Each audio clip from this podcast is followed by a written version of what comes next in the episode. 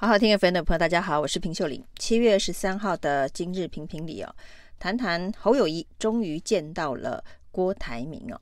那在七月十二号的晚上啊，全国的正副议长联谊活动当中，邀请了侯友谊，也邀请了郭台铭，在这个台湾的台东哦。那台东交通不便呢，郭台铭搭了私人飞机到达。那侯友谊因为要赶飞机回台北，所以提早离开。但是两个人呢，仍然有蛮长的时间相处哦。他们一起坐在主桌，中间隔了四个位置啊。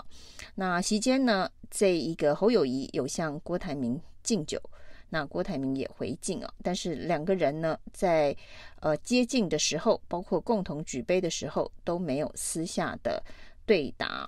那只是呢，侯友谊在上台致辞的时候啊，特别提到他想见郭董，想了两个月，应该是从五月十七号他被提名之后啊。那这两个月来呢，他说他不得其门而入，那终于在这里见到了郭董。那其实话说的还蛮酸的，约了两个月见不到人，终于在这一个啊全国政副议长。大拜拜的时候见到面了，那他还特别提出两个人都是信关公的，那关公是重情重义重承诺，那提醒郭董要重遵守他的承诺，要支持侯友宜来选总统哦。那郭台铭呢，在这个致辞的时候哦，没有回应。为什么两个月让侯友谊约不到的事情哦？那只是特别强调他在这里巧遇新北市长侯市长侯友谊哦。那他也称赞了侯友谊在新北市政上面的这个表现。那也请大家给侯市长掌声哦，因为他把新北建设得非常的好。那郭台铭从头到尾啊，都称侯友谊为新北市市长哦，感觉似乎在提醒侯友谊啊，你的正职啊，你的主要工作是新北市市长啊。那啪啪照跑到这里来台东选总统啊，那这似乎是有违你现在的这个职务，强调侯友谊是新北市市长。这当然呢，政治人物在这一个。隔空交手的时候，高来高去哦，这就是高手过招的一面啊。所以呢，其实可以看得出来哦，这个侯郭两人呢，显然并没有到大家想象的这个整合交心的这个程度。那有关于侯郭之间的竞争，看起来还会持续下去，而这个持续的时间点是到七月二十三号，国民党的全代会正式提名侯友谊，或者是持续到。这个九月登记参选之前呢，侯国恐怕会持续保持这样子较劲的距离哦。那由于呢，这一个七月十二号的国民党中常会哦，之前是山雨欲来风满楼哦，不管是永郭派或是永韩派的动作都很大。那郑丽文呢，喊出要以韩换侯的这一个方案哦。要趁还来得及的时候，赶紧换人换侯的这个方案呢、哦？那显然在党中央的这一个党纪伺候的威胁之下、看起来是迅速的消风了。没有其他的政治人物或是其他的大咖跟进这样子的一个提案哦。所以呢，以韩换侯这个事情哦。郑丽文喊完，应该是计划已经胎死腹中哦。那另外呢，这个永郭派原本打算在七月十二号的中常会当中联署，那联署的提案的精神哦，看起来不像是换候哦，不叫做直接换候，但是是一个非绿大联盟的整合方案啊。所谓的非绿大联合整合的方案。呼应的是朱立伦在一开始提到如何征召国民党的总统候选人的时候的三阶段论呢？朱立伦当时的三阶段论呢，第一阶段呢，当然是这个国民党内提出最强的母鸡啊。那接下来呢是泛蓝的整合，然后接下来第三阶段是非绿大联盟在野大联盟的整合。那照朱立伦原本。规划的三阶段论，那第一阶段提出最强母鸡侯友谊之后，接下来泛蓝的整合，对象当然是剑指郭台铭。那第三阶段的非绿的整合，那应该。指的就是柯文哲。那原本呢，这一个朱立伦的破坏，这所谓的三阶段呢，目前看起来恐怕是唯一有可能打败赖清德、下架民进党的一个方案。但这个方案目前最尴尬的点呢，就是侯友宜的民调不正呢。那在这三个人呢，就是侯、郭、柯当中哦，恐怕排序。仍然是第三名哦。那如果说这个郭台铭在还没正式参选的状态之下呢，萨卡都的民调当中哦，一连几份民调，哦侯友谊仍然维持第三名哦。那甚至在这个金普聪、金小刀出任侯办的执行长之后啊，这两天最新的民调，侯友谊还是。继续排老三了，那这样的状况恐怕一直到七月二十三，国民党正式提名之前都不会有改变了。那所以呢，原本在七月十二号中常会当中哦，永郭派要提出的非绿大联盟整合方案，就是要处理侯友宜的民调不正，而如何跟在野其他人整合的一个机制平台啊，纳入。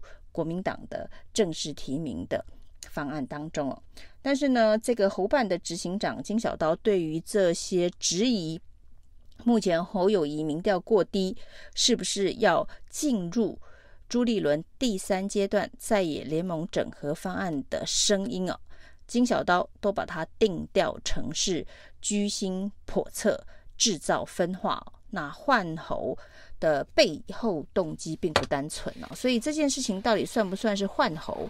那为什么会变成是换猴？是因为侯友宜现在的民调真的是太低了。那在金小刀的看法里头哦，这些杂音都是为了要在七月二十三号的全代会当中哦闹得很难看，创造郭台铭出现的一个合理的场景啊。不过呢，这个金小刀与郑丽文之争啊，那金小刀定调郑丽文背后动机不单纯。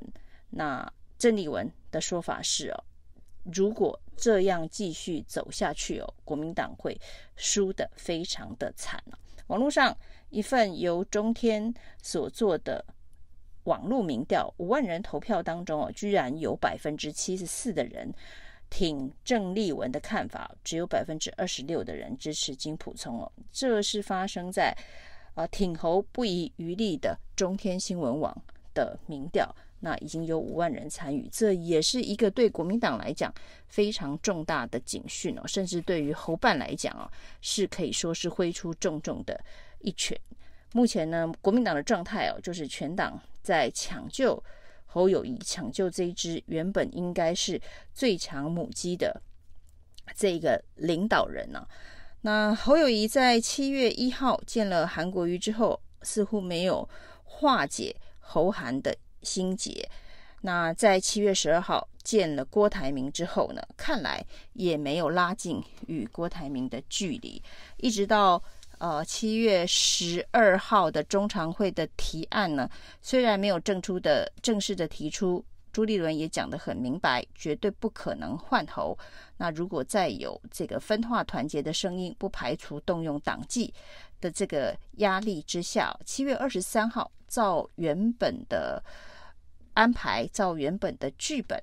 让侯友宜成为国民党提名的候选人，显然是已成定局，应该不会有太大改变了。只是说呢，侯友宜出现之后，那如何下架民进党，如何能够整合所谓的非绿大联盟？那这个所谓提出的非绿大联盟整合方案，呃，由这个邱毅提出的这一个想法，包括九月下旬呢，一。才开始做民调，那三个人做民调，那这个模式呢，其实就跟二零一四年哦，民进党礼让柯文哲参选台北市市长，呃的模式是非常接近的。当时柯文哲也是跟民进党内的顾立雄跟姚文智做民调，最后呢，柯文哲的民调胜出了，所以民进党就礼让了柯文哲。同样的模式，如果呢要在这一次的总统大选当中。应用，呃，看来柯文哲呢，呃，其实是有可能会接受这样子的一个协调方案哦，因为毕竟柯文哲从政的起始点，台北市市长选举，民进党跟柯文哲之间的关系就是这样一个呃大联盟一起做民调，最后决定最强选手的方式啊，那只是国民党愿不愿意，敢不敢？在九月以后跟柯文哲一起做民调，那如果是柯文哲、侯友谊跟郭台铭三个人一起做民调，至少在此时此刻呢，还是柯文哲领先呢。那要在两个月以后，侯友谊有超车的可能性吗？如果没有的话，这一个所谓的非绿大联盟整合，会不会又变成了二零一四年民进党礼让柯文哲的翻版？